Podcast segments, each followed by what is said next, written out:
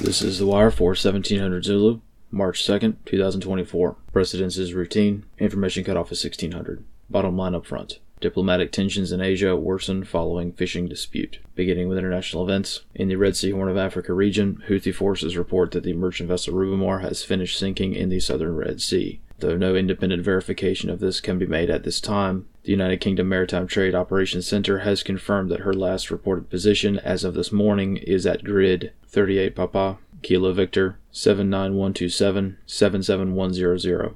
In the Far East, tensions between the Philippines and China escalate following increasingly hostile fishing disputes in the region. Following reports of Chinese and Vietnamese vessels dumping cyanide into the waters surrounding the Scarborough Shoal in a likely attempt to assert dominance and or degrade or destroy the reef itself, diplomatic relations with Manila have deteriorated as the Philippines determines what their response to this latest tit-for-tat conflict will be. Analyst comments for this wire. Fishing disputes in the South China Sea have been ongoing for many years and are usually a barometer for gauging the diplomatic status between the nations that all claim fishing rights to the same body of water. Much larger power projection moves have been observed in the past, so this latest spat is likely not as serious as media outlets would indicate. However, keeping a finger on the pulse of the region is important, as increasingly hostile actions from China or any of the other nations involved could signal a deterioration of relations that are already sour. This concludes the wire for 1700 Zulu, March 2nd, 2024.